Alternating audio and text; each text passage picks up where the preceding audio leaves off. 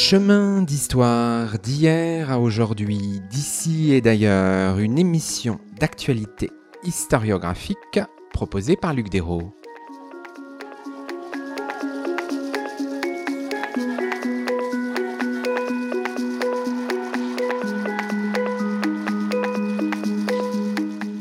Bonjour à toutes et à tous, c'est le 161e numéro de nos chemins d'histoire, le deuxième de la cinquième saison, et nous avons la joie d'accueillir à notre micro Tamara Boussac. Bonjour à vous. Bonjour.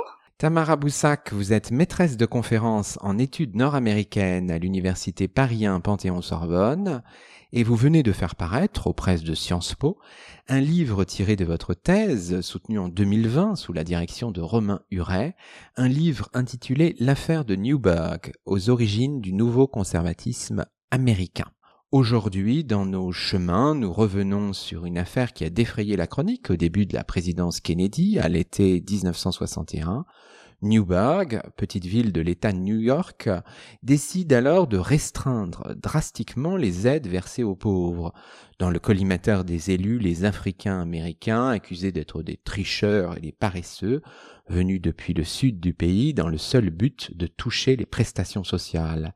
Si l'affaire fait scandale dans un contexte de prospérité économique, elle sert de rampe de lancement à un nouveau conservatisme qui s'incarnera bien plus tard dans le réganisme et jusqu'en Europe, comme le synthétise la quatrième de couverture de l'ouvrage. Alors peut-être partons de l'événement lui-même. Nous sommes donc à Newburgh, on est à peu près à une centaine de kilomètres de, de New York, et dans l'État de New York, le conseil municipal, le 20 juin 1961, adopte une refonte du système d'assurance sociale composée de 13 nouvelles règles effectives à partir du, 15 juillet. En fait, Tamara Boussac, il s'agit carrément d'un dispositif euh, discriminatoire, même s'il ne dit pas exactement son nom. Oui, effectivement. Alors discriminatoire dans le sens où c'est une réforme qui va viser une population très spécifique hein, euh, à Newburgh. Donc, euh, comme vous l'avez dit, la, la population africaine-américaine nouvellement arrivée à Newburgh, parce qu'il faut se rappeler que Newburgh, comme beaucoup de villes du nord des États-Unis à ce moment-là, euh, connaît une importante vague migratoire dans les années 50 et donc voit sa population noire croître, notamment dans la deuxième partie des années 50. Effectivement, c'est un aspect discriminatoire qui ne dit pas forcément son nom explicitement parce que même si au vu du contexte dans euh, lequel est adoptée la réforme, il ne fait euh, aucun doute aux yeux voilà des, observateurs locaux que ce sont les noirs qui sont visés. En fait, cette question raciale, n'est jamais clairement exprimée dans le texte de la réforme. On va parler de migration, on va parler voilà de euh, de, population nouvellement arrivée, mais jamais la population indésirable telle qu'elle est conçue à l'époque, hein, qu'elle est désignée à l'époque dans certains discours publics, euh, ne va être clairement euh, énoncée. Alors, on peut peut-être lire justement le, le, point 8 hein, de ces 13 règles euh, qui sont édictées par le conseil municipal en juin 1961. point 8 intéressant, vous publiez l'ensemble de ces 13 points. Voici ce qui est écrit tous les nouveaux habitants faisant une demande d'aide sociale doivent fournir la preuve qu'ils se sont installés à Newburgh pour répondre à une offre d'emploi concrète, comme il est demandé aux immigrés étrangers. Ces personnes sont éligibles à une aide sociale pour une durée de deux semaines. Pour ceux qui ne fournissent pas la preuve demandée, cette durée est limitée à une semaine tous les nouveaux habitants. Voilà, il y a la question migratoire est quand même au fondement de cet ensemble de décisions.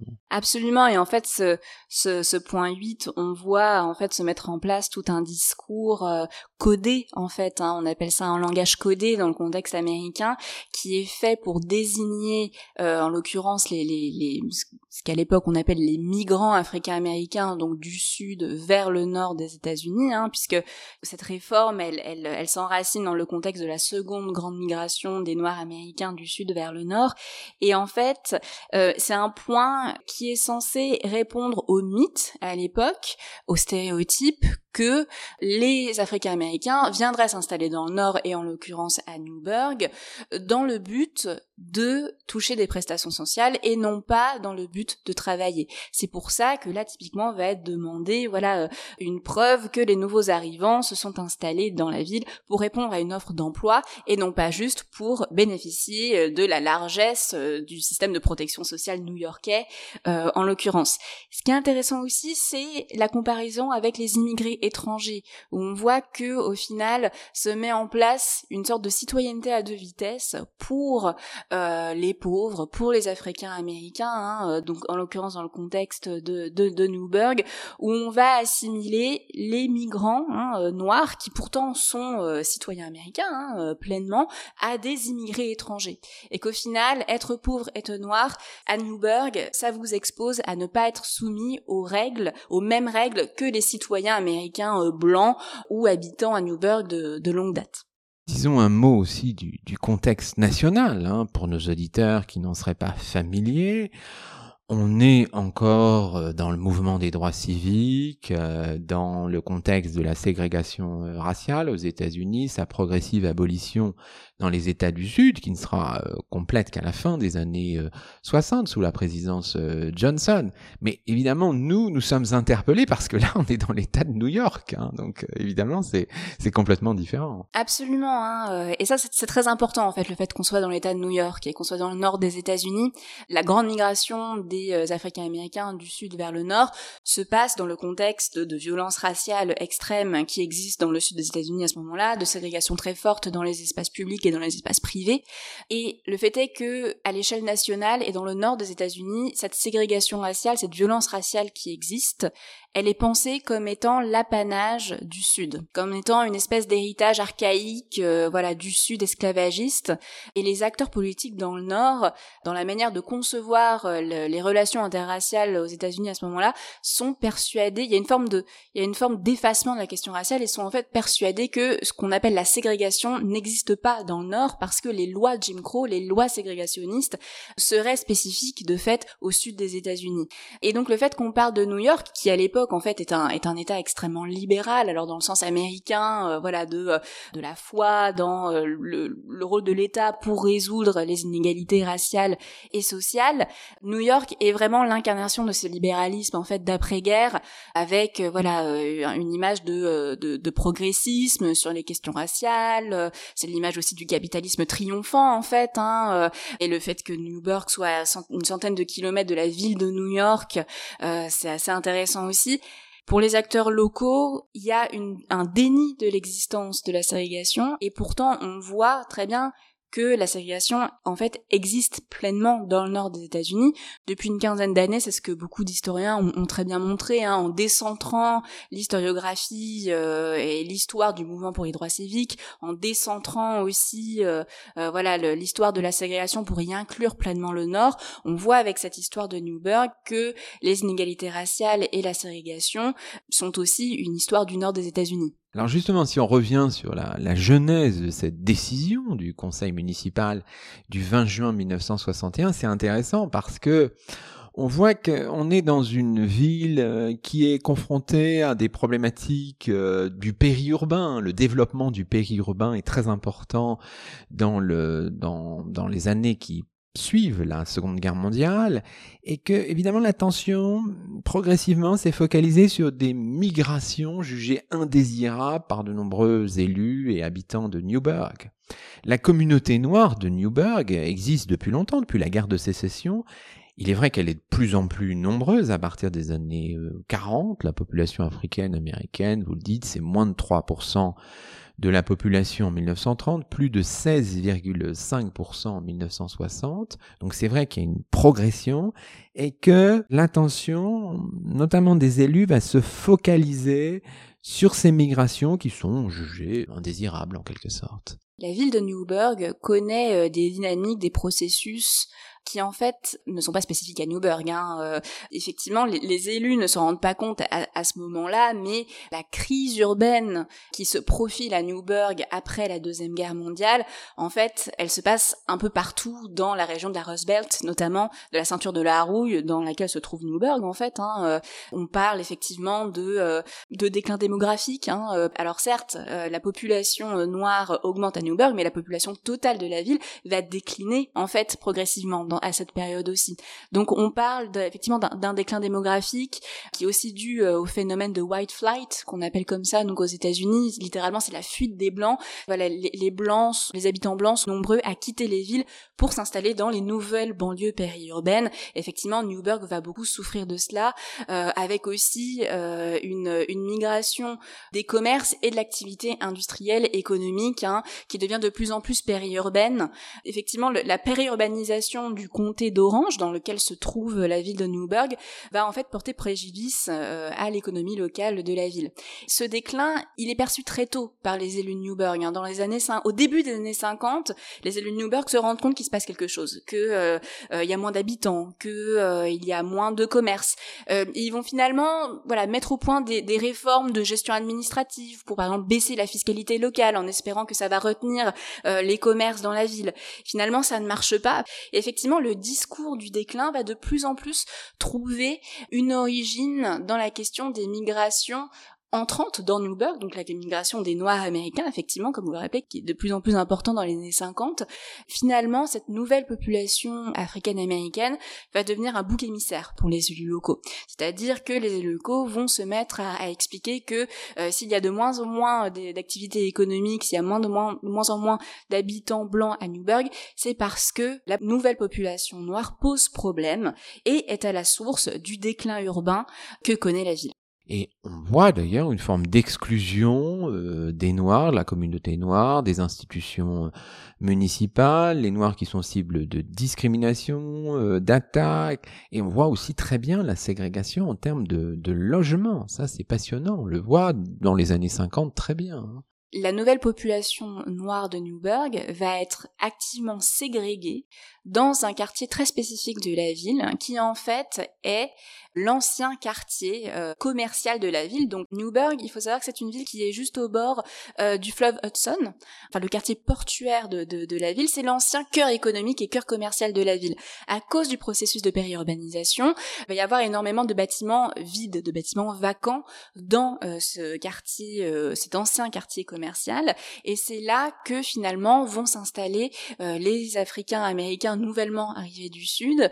C'est là qu'ils vont être ségrégés par la politique du logement euh, euh menée par les élus et par les pratiques aussi des, agents immobiliers de la ville qui vont refuser euh, aux Africains américains qui par exemple pour certains auraient les moyens de s'installer ailleurs dans la ville hein, et par exemple d'acheter un logement, euh, ils ne vont pas en avoir la possibilité parce que le marché du logement à Newburgh est structuré de telle manière que les agents immobiliers vont refuser l'acquisition immobilière aux Noirs qui souhaiteraient s'installer ailleurs que dans ce dans ce quartier et donc c'est là qu'on voit effectivement hein, la, ségrégation à l'œuvre. Et ce qui est assez intéressant, c'est que la réforme de l'assistance sociale euh, va de pair avec un projet de revitalisation urbaine qu'on appelle Urban Renewal, qui est tout simplement un projet de démolition euh, du quartier noir, hein, de cet ancien quartier euh, commercial, et de reconstruction dans le but en fait de faire partir tout simplement la population noire qui s'y est installée. Et en fait, la réforme de l'assistance sociale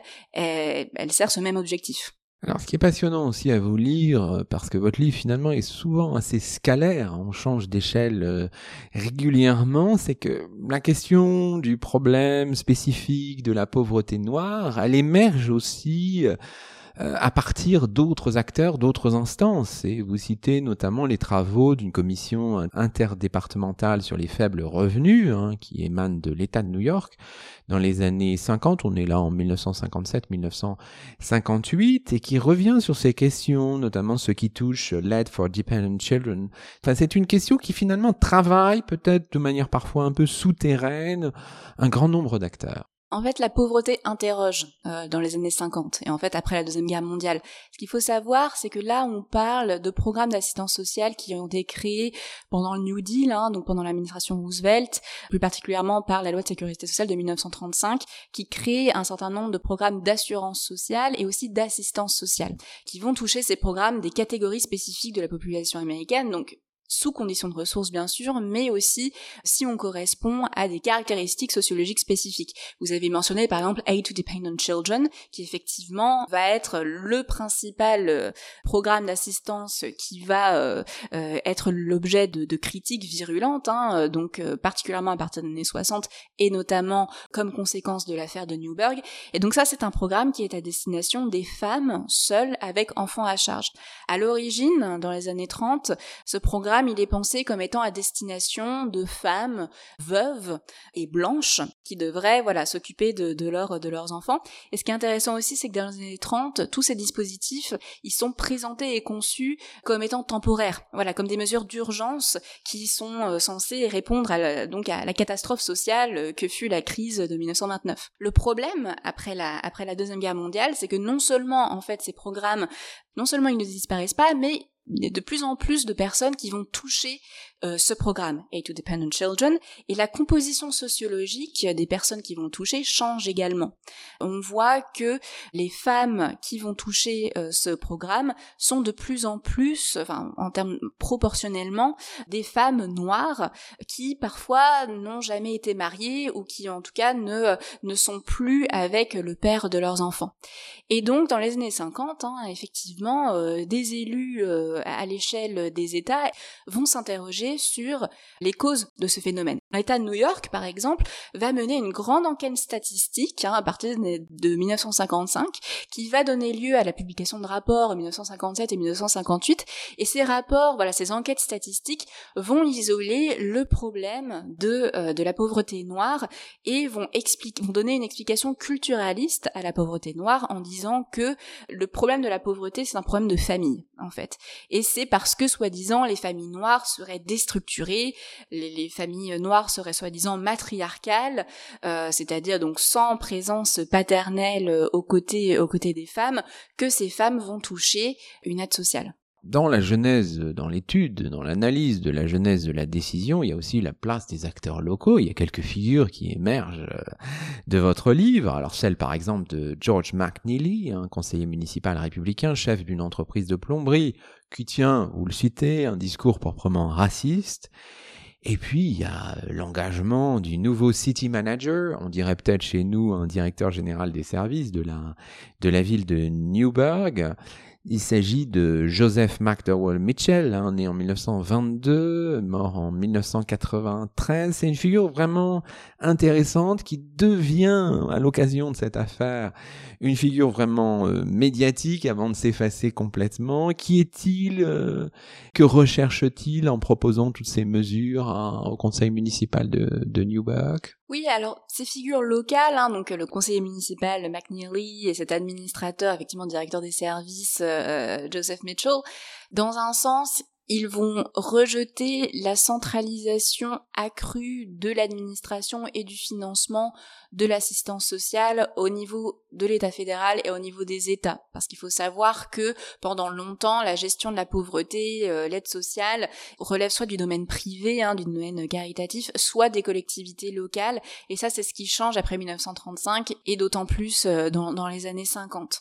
Pendant l'affaire de Newburgh, il y a une figure surtout qui va émerger, c'est celle du city manager, Joseph Mitchell, qui devient le principal protagoniste de la de l'affaire dans les discours médiatiques qui vont euh, prendre forme au début des années 60.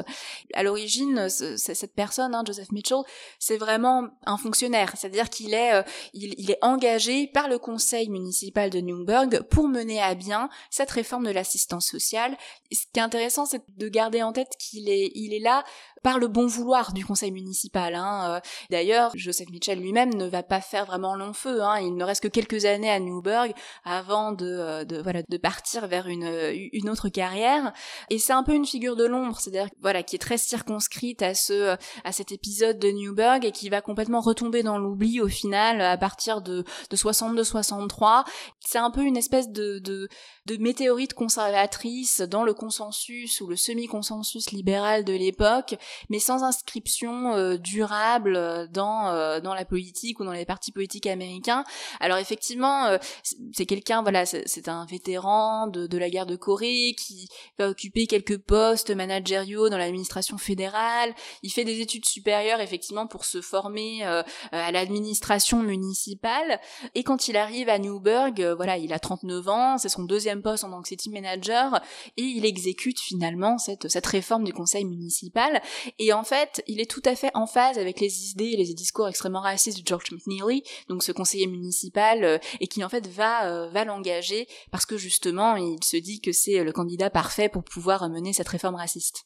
Avant de, de, voir toutes les composantes médiatiques, politiques de cette affaire dans la deuxième partie de notre émission, Revenons en quelques mots sur, euh, sur la conclusion, en tout cas judiciaire, puisqu'il y a une bataille judiciaire qui est menée par l'État de New York, dont le gouverneur est depuis le 1er janvier 1959 le républicain mais libéral Nelson Rockefeller, il le sera je crois jusqu'en 1973, c'est le futur vice-président de Gerald Ford, on l'a oublié encore entre 1974 et 1977, il y a donc une bataille judiciaire contre la décision de la ville de Newburgh. Le litige est finalement euh, tranché par la Cour suprême de l'État, ce que vous rappelez à la page 93 de votre livre, le 19 décembre 1961, alors que quelques semaines plus tôt, les conseillers de Newburgh sont réélus sans problème, sans difficulté, en novembre 1961, et il y a une interdiction de la mise en application de la réforme, laquelle contrevient au droit fédéral, au droit de l'État. Seule la règle demandant aux bénéficiaires de justifier leur euh, situation chaque mois au département des affaires sociales est maintenue. C'est ça qui est intéressant, c'est que sur le plan judiciaire, finalement, c'est très très circonscrit. On était le 20 juin tout à l'heure, nous sommes le 19 décembre, euh, bon, l'affaire est, est close. Il y a une forme de paradoxe avec le, retentissement médiatique qu'aura l'affaire euh, tout au long de l'année 61 et puis même encore euh, en 62 très vite, hein, euh, ce qui se passe à Newburgh connaît une phase judiciaire. Alors, à l'instigation en fait des associations pour les droits civiques locales, hein, euh, qui ont euh, tout à fait conscience, bien sûr, des soubassements racistes de la réforme et qui vont faire remonter du coup ce qui est en train de se passer à Newburgh aux sénateurs de l'État, à l'administration sociale de l'État, au bureau de, du gouverneur Nelson Rockefeller, hein, effectivement, qui à l'époque est le, chef de file de, l'aile libérale du Parti républicain hein, et du Parti républicain de New York Rockefeller est aussi une, figure nationale, hein, euh, parce qu'au début des années 60, il fait figure de favori pour l'investiture du Parti républicain pour euh, l'élection présidentielle de 1964. On va le voir, finalement, ce n'est pas lui qui sera désigné, mais c'est une figure extrêmement importante au sein du Parti républicain national. Et effectivement, hein, euh, les administrations de l'État euh, vont prendre euh, très au sérieux ce qui se passe à, à Newburgh. Hein. Donc les, les, élus de Newburgh vont être convoqués par l'administration sociale de l'État, donc dans la capitale de l'État de New York, qui est une, ville qui s'appelle Albany. Ils vont être convoqués pour une audience où on va les inciter à renoncer à leur projet. Finalement, ils ne vont pas le faire, ils vont aller jusqu'au bout. Et très vite, en fait, hein, la réforme, elle va être suspendue par le Attorney General de euh, l'État de New York. Donc en fait, c'est l'équivalent dans un sens d'un ministre de la justice mais à l'échelle de l'État parce que effectivement la, réforme contrevient aux droits de l'État et au droit fédéral. Donc en fait, elle a très peu d'effet concrètement cette réforme parce que elle va être suspendue administrativement dès le mois d'août en réalité et elle va être ensuite euh, définitivement euh, interdite par la Cour suprême de l'État de New York donc au mois de décembre 1961. Donc c'est vrai que quand on regarde ce qui se passe administrativement, ce qui se passe à Newburgh aurait pu être réglé en quelques mois seulement. Très vite, les administrations vont euh, réagir, la Cour suprême interdit, en six mois, cette affaire, dans un sens, elle est réglée. Sauf qu'en fait, ce n'est pas le cas parce qu'il y a d'autres acteurs qui vont euh, s'intéresser à ce qui se passe à Newburgh, hein, euh, euh, la presse, les conservateurs, les, les, les, associations pour les droits civiques. Et en fait, c'est ça qui va créer l'affaire de Newburgh et pas juste voilà cette histoire administrative réglée sur un coin de table par l'Attorney General et par la Cour suprême.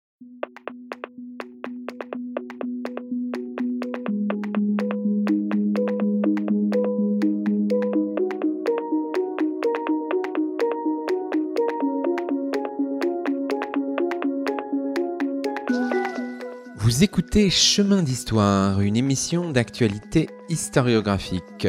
Aujourd'hui, Luc Desros s'entretient avec Tamara Boussac, maîtresse de conférences en études nord-américaines à l'université Paris Panthéon-Sorbonne. Tamara Boussac qui publie aux presses de Sciences Po un ouvrage intitulé L'affaire de Newburgh, aux origines du nouveau conservatisme américain.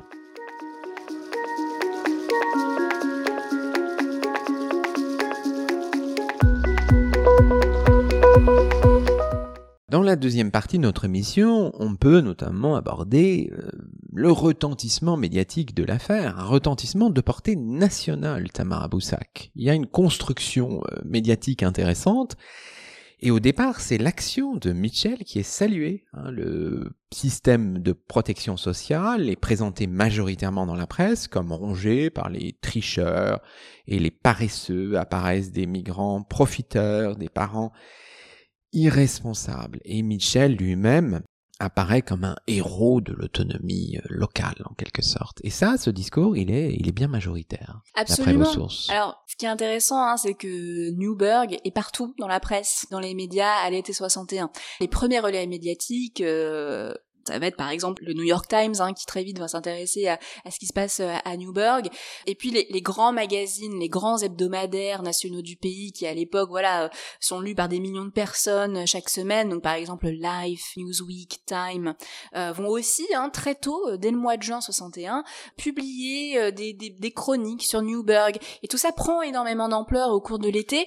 Et au-delà de la presse nationale, c'est aussi dans la presse locale que Newburgh, enfin ce qui se passe à Newburgh va être très largement euh, couvert. Donc c'est vrai que si on regarde voilà des, des articles de l'époque, que ça soit dans le Montana, que ce soit en Californie, que ce soit dans le Texas, euh, en Oregon, on va trouver des articles sur ce qui se passe à Newburgh à ce moment-là.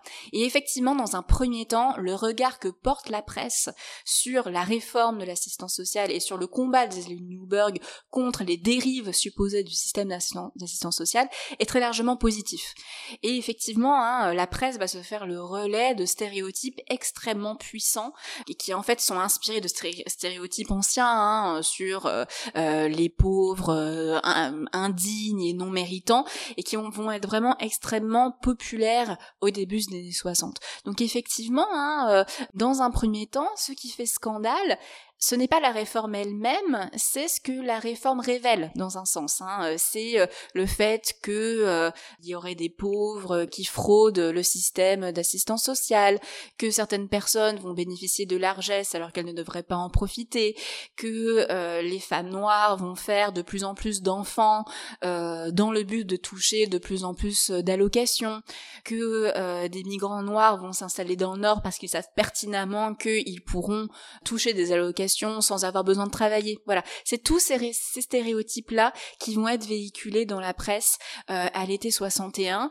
Il y a deux choses qui vont ressortir. D'une part, c'est l'image de la crise urbaine, effectivement, de Newburgh comme symbole des villes en déclin hein, euh, aux États-Unis à, ce moment-là, et avec le fait que effectivement il y aurait de plus en plus de criminalité dans les villes et que cette criminalité elle est associée euh, effectivement aux noirs et aux pauvres qui viendraient toucher des allocations. Et ce qui ressort aussi, c'est euh, la personnalisation du récit hein, autour de la figure de Joseph Mitchell qu'on a qu'on a évoqué euh, euh, à l'instant. C'est quelqu'un qui va incarner effectivement le, le volontarisme, l'autonomie des villes. Une image qui va être souvent convoquée dans un sens, c'est l'image de David contre Goliath. Voilà, donc effectivement, Joseph Mitchell, ce serait David qui combat le Goliath que serait l'administration sociale de l'État de New York et qui elle serait beaucoup trop permissive avec les abus qui, soi-disant, rongerait le système d'assistance sociale new-yorkais. Malgré tout, il y a des critiques de cette réforme qui existent, elles sont minoritaires, mais elles sont bien là. Euh, il suffit par exemple de lire euh, des articles du New York Times, par exemple.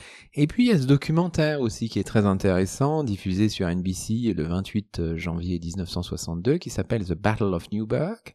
Ce documentaire qui ouvre d'ailleurs votre livre, très intéressant dans, quand on subit hein, le retentissement médiatique de l'affaire.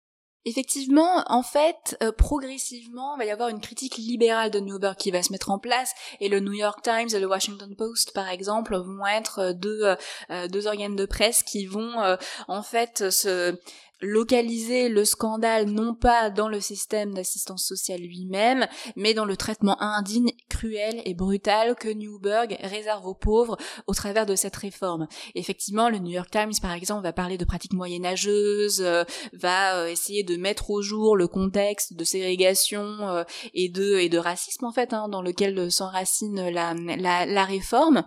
Et c'est là qu'effectivement vont être publiés en fait des, des, des reportages qui vont être beaucoup plus compatissants à, l'égard euh, des, des, des, des, pauvres eux-mêmes, qui vont finalement être critiques de ce qui est en train de se passer euh, à, à, à Newburgh.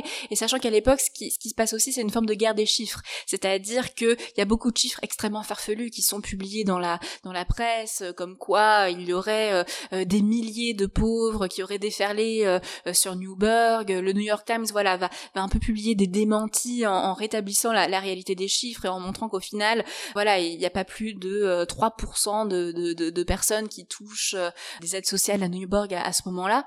Effectivement, le livre s'ouvre avec un, documentaire qui aujourd'hui est un document extrêmement intéressant et qui, je pense, est un, des rares documents en fait facilement accessibles qui nous reste de l'affaire de Newburgh documentaire euh, d'une heure à peu près, hein, euh, et qui va être présenté par euh, Chet Huntley, qui est le grand présentateur politique phare des programmes de NBC à cette époque, et qui va être un documentaire à charge contre les élus de Newburgh, et qui va vraiment prendre le parti de démontrer que les pauvres dans cette histoire sont des victimes d'un combat injuste mené contre eux par l'administration municipale. Et effectivement, hein, ce documentaire, il va en fait relancer l'affaire de Newburgh au début de 1962. Il va être visionné par énormément de monde, hein, euh, notamment par euh, le ministre des Affaires sociales de l'administration Kennedy, qui est donc euh, un, démocrate qui s'appelle Abraham Ribikoff et qui va écrire à NBC pour saluer hein, le, regard et la problématisation que NBC va apporter sur Newburgh. Évidemment, le retentissement politique de l'affaire est intéressant aussi. Là encore, vous avez toujours cette approche scalaire. Hein. Regardez ça au niveau de l'État de New York, au niveau de l'État fédéral aussi. La réforme de Aid to Dependent Children, la loi de 1962, est tout à fait intéressante. Alors, on peut peut-être se focaliser ici sur euh, l'affaire et la nouvelle droite américaine, finalement. La réforme proposée à Newburgh devient une référence pour les élus conservateurs au Congrès. Et là encore, c'est intéressant d'incarner les choses. On a quelques figures qui, qui apparaissent. Catherine St. George, élue à la Chambre des représentants pour l'État de, New York. Et puis le, le sénateur de l'Arizona qui va aussi se saisir de ce dossier, Barry Goldwater, qui aura ensuite une une carrière euh, plus plus plus nationale. C'est intéressant parce que voilà, des élus conservateurs se saisissent de cette affaire qui finalement révèle des clivages au sein du parti euh, républicain, des clivages assez assez puissants. Absolument. Hein, euh, ce qu'on appelle la, nouvelle droite hein, des années 50 va se saisir de ce qui se passe à Newburgh parce que la popularité en fait de la réforme de Newburgh est un indicateur clair pour les élus conservateurs et aussi pour les intellectuels conservateurs que l'assistance sociale, la question de la pauvreté, est un thème qu'ils peuvent finalement utiliser dans leur sens, dans leur combat, dans leur affrontement politique avec l'aile libérale du Parti républicain et également avec euh, l'administration Kennedy, hein, euh, Kennedy que les conservateurs ont en abomination euh, parce qu'il représente voilà un État fédéral puissant qui veut investir dans les collectivités, qui veut investir dans l'aide sociale euh, et donc finalement, Newburgh va être un symbole. Très vite, en fait, dans les discours médiatiques, il n'y a plus besoin d'expliquer ce qui se passe à Newburgh pour que tout le monde comprenne de quoi il s'agit.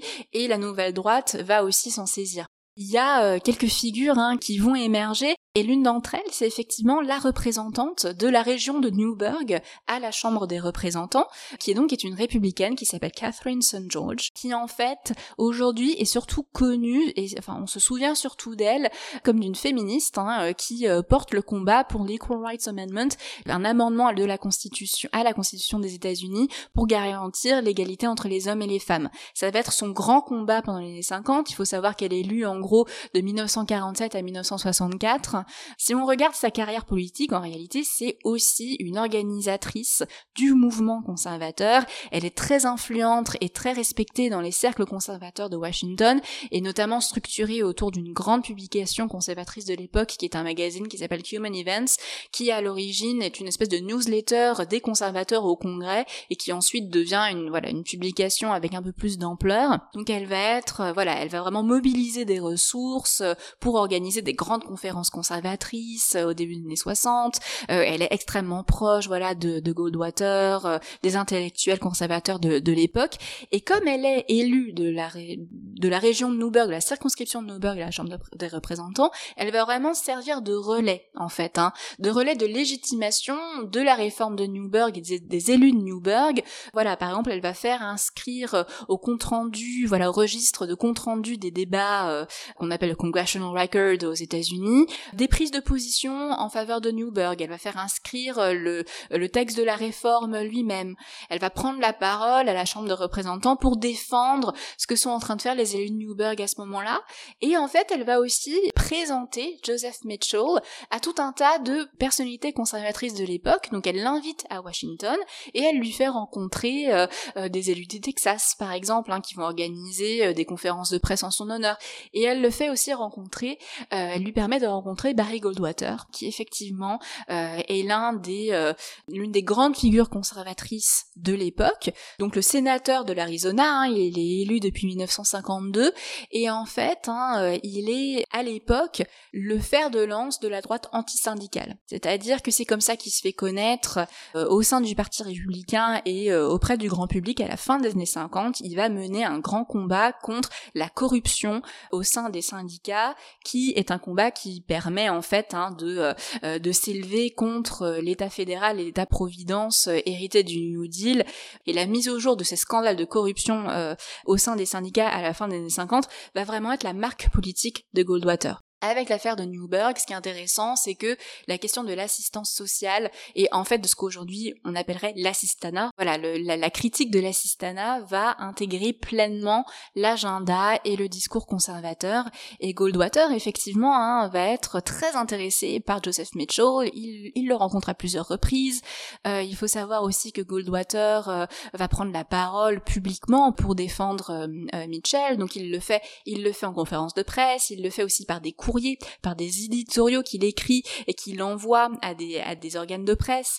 Et donc il va vraiment effectivement prendre fait et cause pour Mitchell et sa réforme. Je parlais de clivage parce qu'au sein du Parti républicain, il y, a des, il y a des dissensions. Finalement, les positions de Goldwater ne sont pas majoritaires.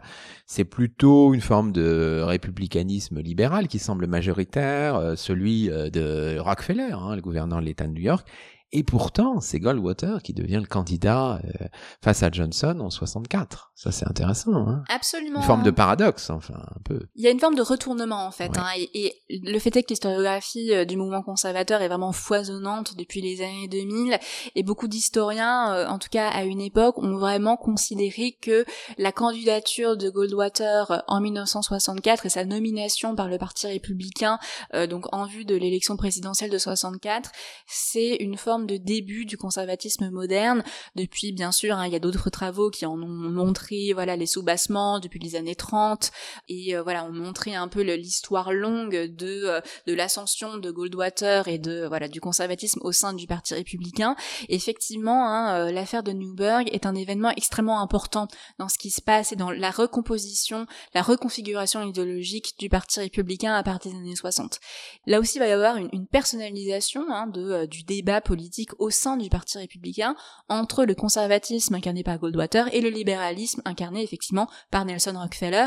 Dans le livre, hein, je, republie notamment des caricatures qui mettent en scène en fait ce qui se passe à Newburgh, enfin les dissensions, le débat euh, qui émerge autour de la, de la réforme de Newburgh comme un débat entre le libéralisme de Rockefeller et le conservatisme de Goldwater avec Goldwater qui va être favorable à des méthodes punitives de, de la pauvreté, et à l'inverse, euh, Rockefeller qui euh, lui va avoir une position beaucoup plus traditionnelle à l'époque, hein, qui est euh, de considérer que le capitalisme, l'économie de marché, la prospérité, la croissance économique va avoir euh, un effet positif sur les inégalités et va finalement servir à résorber la pauvreté.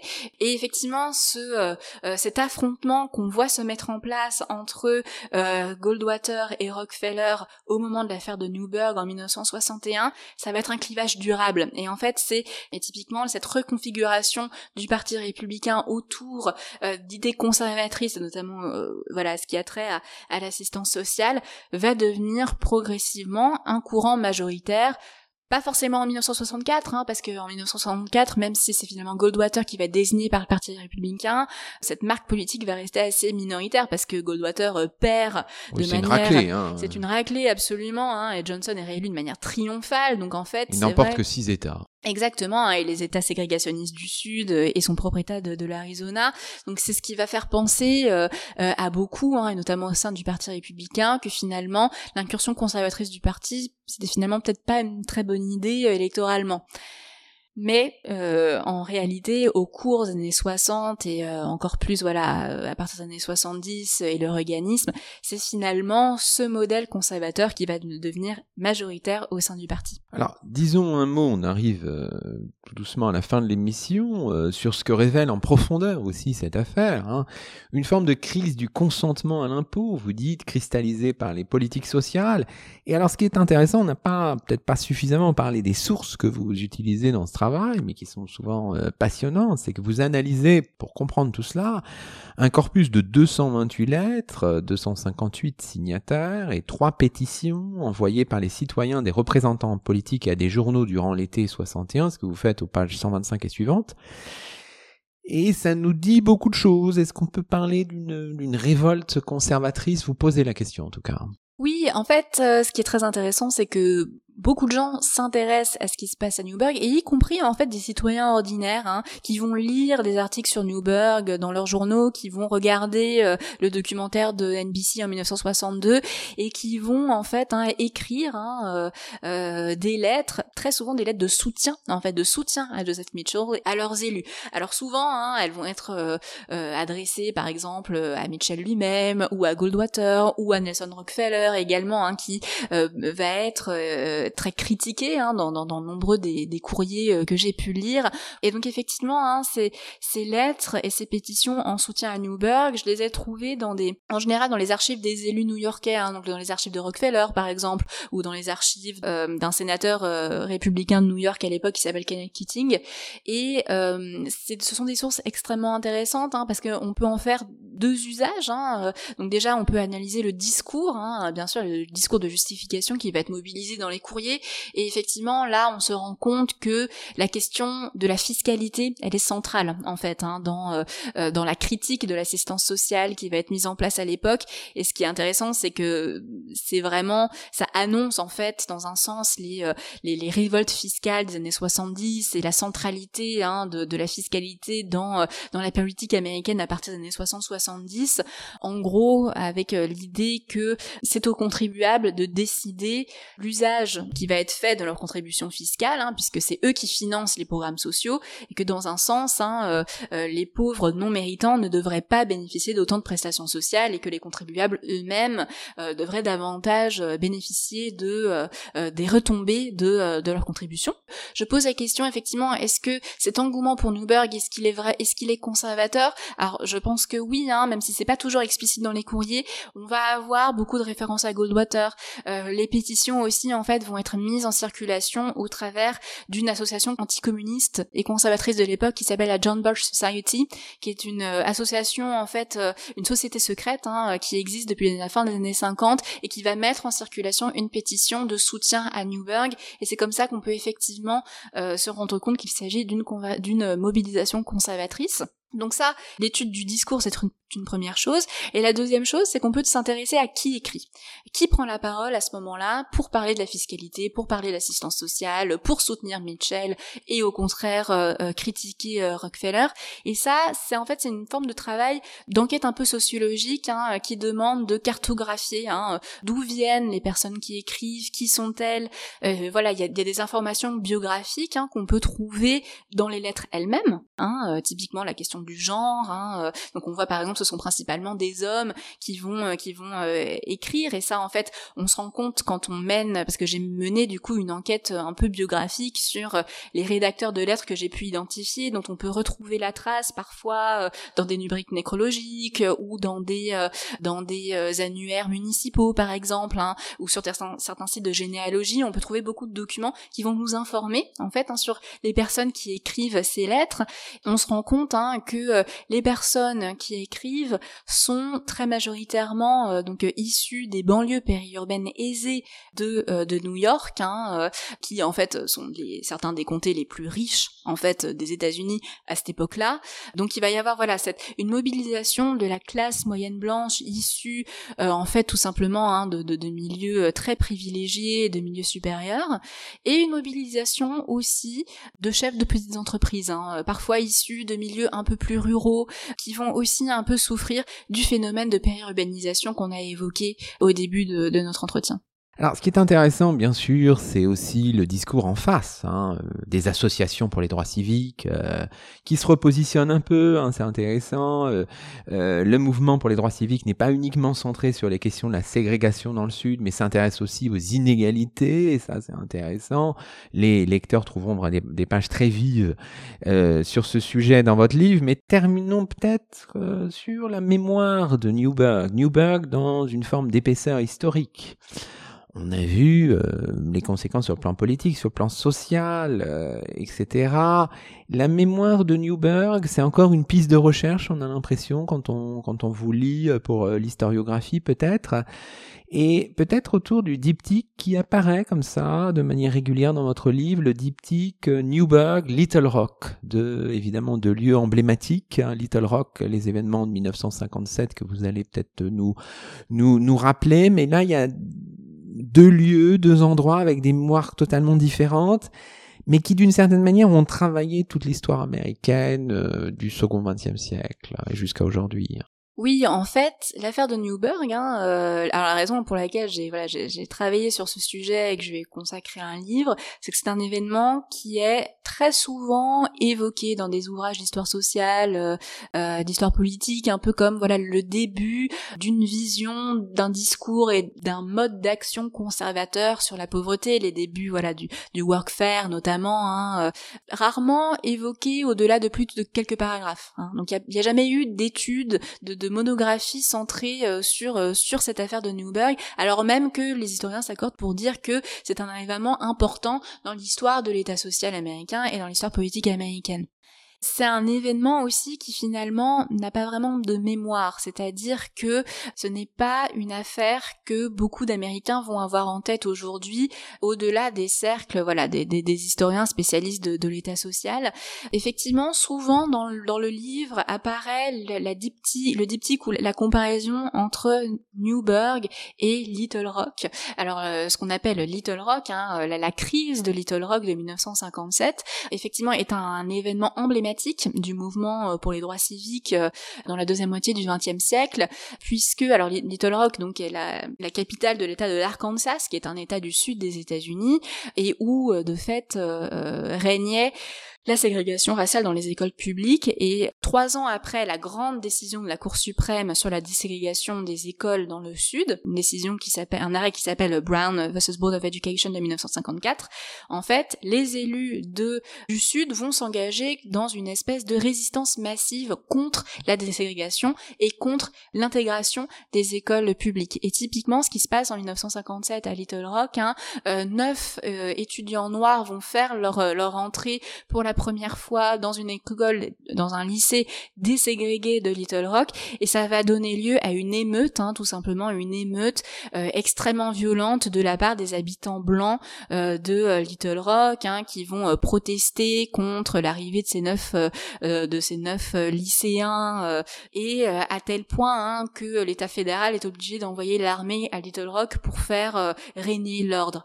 Et en fait, effectivement, c'est donc un événement qui, dès cette époque-là, devient le, symbole du racisme sudiste hein, et euh, du refus de la déségrégation, raciale par euh, beaucoup euh, d'habitants blancs dans le sud. Et en 1961, beaucoup d'observateurs en fait vont faire un parallèle entre ce qui se passe à Newburgh et ce qui s'est passé euh, à Little Rock en 1957, en disant finalement Newburgh est une ville euh, où règne la ségrégation, où euh, le racisme est extrêmement, finalement extrêmement fort, et où voilà les, les, élus locaux vont s'embarquer dans une espèce de campagne raciste, voilà reposant sur la question de l'assistance sociale. Finalement, est-ce que Newburgh n'est pas l'équivalent dans le nord de ce qu'est Little Rock dans le sud. Et effectivement, euh, alors c'est un journaliste du New York Times qui va euh, se faire le relais de ce que lui aurait dit un jeune habitant de Newburgh à l'époque, qui aurait donc dit euh, aucune petite ville n'est devenue aussi célèbre en aussi peu de temps que Little Rock en 1957. Et donc on voit cette voilà ce diptyque, mais ce qui est extrêmement différent, c'est qu'effectivement, il y a très peu de mémoire de ce qui s'est passé à Newburgh. Et que là où Little Rock est vraiment un symbole de, euh, du mouvement pour les droits civiques, finalement, les événements de Newburgh, ont été, assez oubliés. Effectivement, c'est une piste de réflexion assez importante. Moi, mon interprétation, c'est que c'est parce que, euh, finalement, l'histoire de Little Rock, elle correspond au schéma historiographique de ce qui, a été, en fait, pleinement accepté par les Américains, hein, euh, qui est que, enfin, effectivement, que euh, voilà la, ségrégation, le racisme a perduré, perdure dans, dans le sud, alors que finalement voilà ce qui le, racisme dans le nord et la ségrégation dans le nord est une histoire moins connue et moins acceptée en fait. Et Newburgh étant un symbole de cette histoire, elle a été passée aussi la mémoire de Newburgh a été en fait passée sous silence. Alors on arrive à la fin de l'émission. Un tout petit dernier mot, c'est un exercice radiophonique difficile en quelques secondes. Si vous pouviez présenter votre première de couverture à nos auditeurs, parce qu'elle est particulièrement réussie, en dire juste quelques mots, Tamara Boussac. C'est euh, l'image d'une euh, photographie hein, d'époque hein, qui a été prise en, en août 1961.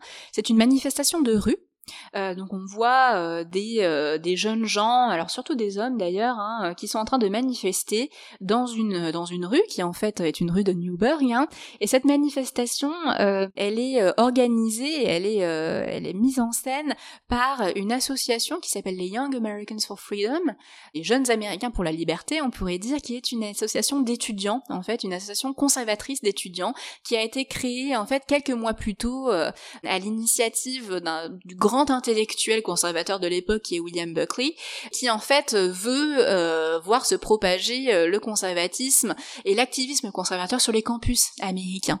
On voit donc en, premier plan, donc il y a une voiture et ensuite on voit un jeune homme euh, donc vêtu d'un costume qui tient une pancarte Hunter College YAF.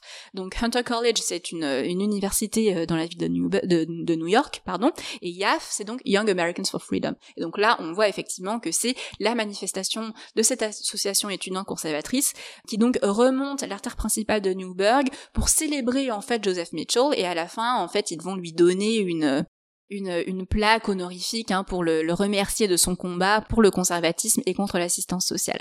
Et donc effectivement, c'est une image d'archive extrêmement intéressante parce que les manifestations de rue, à l'époque, on les associe plutôt euh, effectivement au mouvement pour les droits civiques, hein, dans le dans le sud notamment. Et là, on voit, alors bon, il n'y a pas non plus euh, de tant de tant de manifestants que ça, hein, de manifestants que ça, ils sont à peu près 200, mais c'est très intéressant de voir le militantisme de la droite américaine et des jeunes conservateurs à l'époque. On est encore dans l'ère des paradoxes, c'est passionnant. Eh bien, merci beaucoup, Tamara Boussac. Merci à vous. Et c'est ainsi que se termine le 161e numéro de nos chemins d'histoire, le deuxième de la cinquième saison. Aujourd'hui, nous étions en compagnie de Tamara Boussac, maîtresse de conférence en études nord-américaines à l'université Paris 1 Panthéon-Sorbonne, Tamara Boussac qui fait paraître aux presses de Sciences Po un livre passionnant, un ouvrage intitulé L'affaire de Newburgh aux origines du nouveau conservatisme américain. Toutes nos émissions sont disponibles sur la plateforme SoundCloud et sur le site chemindhistoire.fr avec un S à chemin. À très vite pour un nouveau rendez-vous radiophonique. Que la force historienne soit avec vous.